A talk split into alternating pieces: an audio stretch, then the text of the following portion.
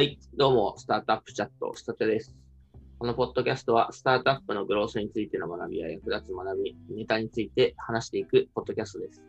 えーメンバーは、サービスを売れるプラットフォーム、モッシュ代表を呼ぶ、グルメサービスレッティ分析マネージャー、平野、DM 野口でやっております。よろしくお願いします。お願いします。最近、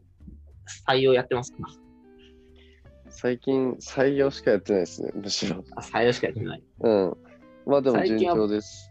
おうポジションは変わらずですか、?CO 的な人とか PR とか、エンジニアとか前言ってましたけど。そうですね、ほぼ、あの、全ポジションオープンにしてて、えっ、と、まあ、グロース側を中心に結構、あの、採用は、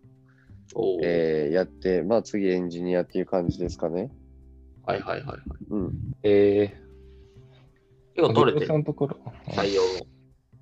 そうっすね、結構、やっと順調になってきたかなって感じですね。あ、そうなんだ。うん。えうん。ー、素晴らしい。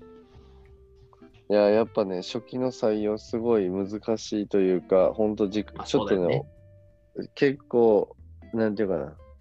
あの、そうですね、あの、いろいろこう、事業のグロースに伴って、まあ、採用要件の明確化とかもやっぱりなかなかできできなくて、うん、うん。なんかこう、なんとなくいい人来てるけど、ちょっとなんか違う気がして、みたいなのとかもあったし、うん。非常にここは苦戦しました。どの辺で迷うんですか？スキルのレベル感が、そのレベル感でいいのか。うーんとですね、多分僕ら側の問題と、えっ、と、僕ら側の問題と、えっ、と、もちろんその、先方とのミスマッチみたいなところがあるんですけど、まあ、僕ら側の問題で言うと、こう、事業ってこういうふうにグロースしていくよねっていうところが、うんまあ、こう、調達後、こう、いろいろ、なんていうんですかね、まあ、さらにアップデートされていく部分がある中で、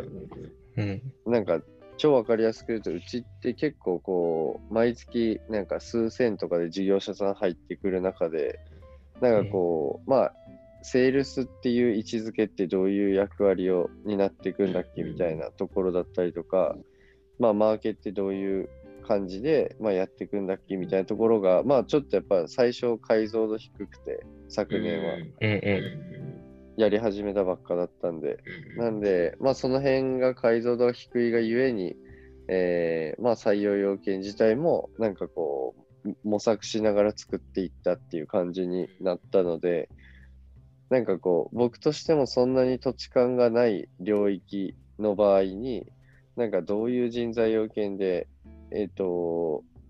やらせてもらうと、なんかこう、ミスマッチ起きないんだっけみたいなところが、まあ、あんま明確になってなくて、まあ、うんなんていうかな、いろんな人とお会いして、あ、こういう感じでここの人たちは物事を考えるのかっていうのがやっと分かってきてみたいな、なんかそういう感じですかね。うん。なるほど。結構採用のやっぱそもそも課題っていうのはね、ありますよね。まあ、エージェントさんと話聞いても、やっぱりうん。採用ができないではなくて、その採用要件の明確化とか、そもそもの事業課題の明確化、いやうんそこの難易度が高くて、あの、困ってる会社さんとか多いみたいな話を聞いたりしますけど、まあ、やっぱり、まあ、そもそもね、そこが大事ですよね。うん。なるほど、なるほど。とはい。いうことで、えっと、ちょっとね、僕も最近また採用を収録しようかなと思ってまして、まあ、新卒はずっと毎年取ってるんですけど、うん。中途の PM、プロダクトマネージャーを取りたいなと思ってて、うん。うん。なんかちょっと、まあ、情報収集から改めていろいろやってるんですけど、うん。まあ、その意味でなんかこう、面接で何を聞いてるか、みたいな、まあ、うん選考過程でどういうところ見てるかみたいなうん。話を今日はいろいろディスカッションできたらな。思ってまして、まあ、その採用をしていきたいね、まあ、人事の人もそうだし、まあ、現場の人とか、あの、現場で面接官出る人とか、うん。まあ、あとはまあ、普通にあの、面接で実際何聞かれるのみたいな気になる人がいれば、まあ、そこの人ですね、お役立ちな情報をちょっと今日はお届けできればなと思ってるんですけど、うん。うん。なんかどういうの聞いてるとかありますか？矢部ん何聞いてますか？えーっと、なんか、あの、前僕もツイッターで簡単に、あの、シェアしたんですけど、その、まず当日の時間の使い方として、その、もう動画を事前にお送りしてるので、なんか事業概要ってそんな説明しないんですよ。はいで、えっ、と、その上で、なんか、えーまずなんか先方的に、こう、僕らの事業で気になることとか、えーもう少し深掘りしてディスカッションしたいところは何ですかみたいなことを結構お伺いすることがまず多いですね。で、なんかその中で、なんかこうね、なんかある種ドメインのなんかこう興味とか知識とか、えーまあここに対してのその向き合い方とか、なんかどういうふうに僕らがもちろん見えてるのかとか、まあその辺のこう応答をまあなんかスムーズにできるかみたいなところとか、まあなんかあのそのあたりで僕らとあのフィットしそうかとか、まあ先方的にあのあいまあ、今後のビジョンとなんかこう、すり合っていきそうかとか、なんかそういうところをまず見ます。で、そこからは結構僕は比較的、あの、まあ、バックグラウンドやっぱ深掘りしていく感じになるので、えーバックグラウンド深掘りしてって、なんか、特になんかその人が、えーっとですね、えーまあ、その人のキャリアの中でもここを語りたいみたいなところとかが多分あるじゃないですか、いろんな強弱が。まあそこら辺の、あのじゃあそこで頑張ったところの、なんか結構深掘りを僕はすごいしますかね。うん。PM, PM なら PM としての、なんか、あの僕僕らで言うと、スタート with one みたいな性質だったりとか、コミュニケーション面で言うと、プレイズみたいな人のことをちゃんと尊重して、こう、褒め合うことができる素直さとか謙虚さを持ってるかみたいなところの、なんかそういう、あのー素質を持ち合わせているかとかは、なんか拝見した方が、まあ、ご一緒するときにミスマッチなくなるかなとは思ってますかね。うん。あとは今後やることみたいな。うんうんううん。んうん。うん。なんか主に軽い、あ、い。あ、どうぞ。あ、でも、あの、ない、まあなんか今、今のでいくと、主にカルチャー面、なんか、モッシュにとって大事にしてるところのカルチャー面を深掘りするために、まあどんどん聞いてるみたいな質問ってこと？えっ、と、そうっすね。結構比較的、えっ、と、そのあたりとか、まあ PM としてはなんか基礎素養みたいなものがうんまずあるかどうかっていうのを僕は初回面談で大体あのお話しさせてもらうって感じですかね。なんかこう細かいところあんま聞かず、なるほど。もうバックグラウンドから溢れ出るあの、いやばさをちゃんと持ってるかとか、まあ、あのそうっすね。まあ、なんかそこの、えーまあ、カルチャーとしてのミスマッチ、まあ、バリューとかを含めた、あのなんかそもそも生き様として僕らみたいな、なんかババリューを体現してきた人じゃないと、ちょっとやっぱ、ん。最初の10人とかって結構厳しいなと思ってて、うんうんなんか今からなんかこのバリューを新規で入れていくみたいな人だとうん多分難しくて、そもそもそういう生き様をしてきた人じゃないとちょっとむずいかもなと思ってるんで、なんかそのあたりを結構注視して僕は見てますかね、最初は。なるほど。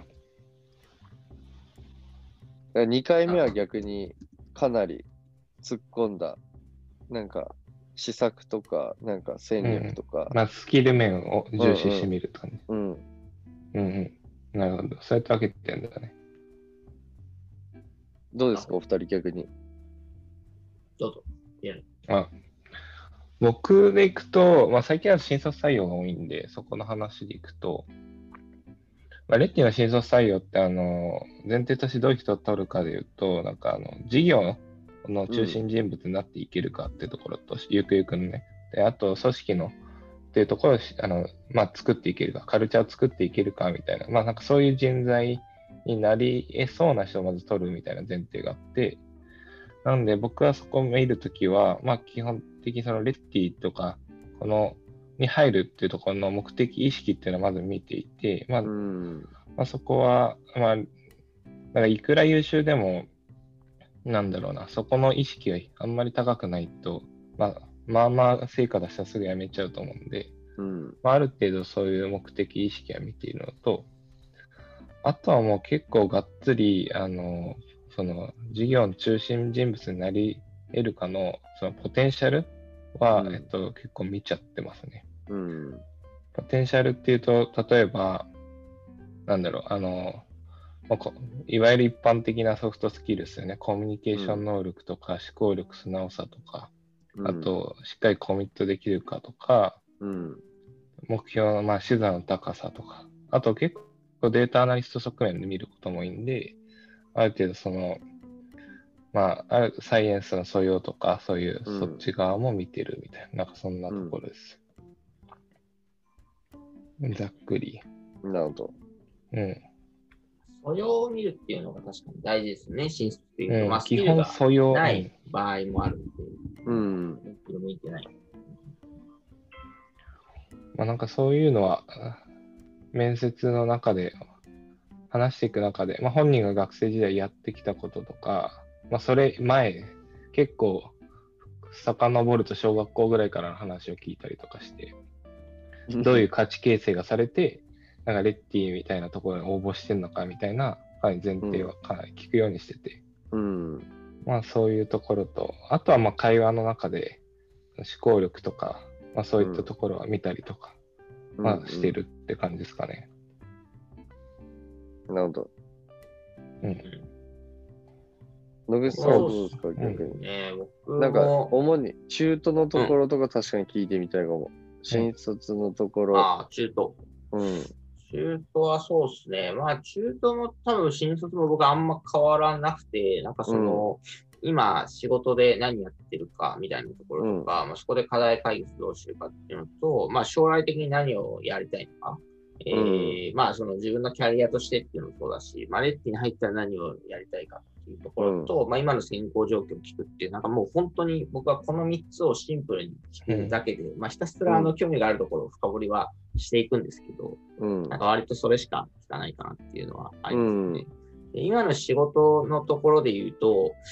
なんだろうな、まあ、その、なんかこういうディレクションをしてましたとか、こういうプロダクトの PM をやってますみたいなのはあるんですけど、うん。なんだろうな、なんかその数字の観点で言うと、結構その、まあ数字を伸ばすみたいなところに対して、まあどういう仮説を立ててきたかとか、なんか KPI の変遷どうなったかとか、それをなんでその KPI にしたかとか、なんかその辺は聞くかもしれないですね。うん、結構、なんだろうな、150%成長させましたとか、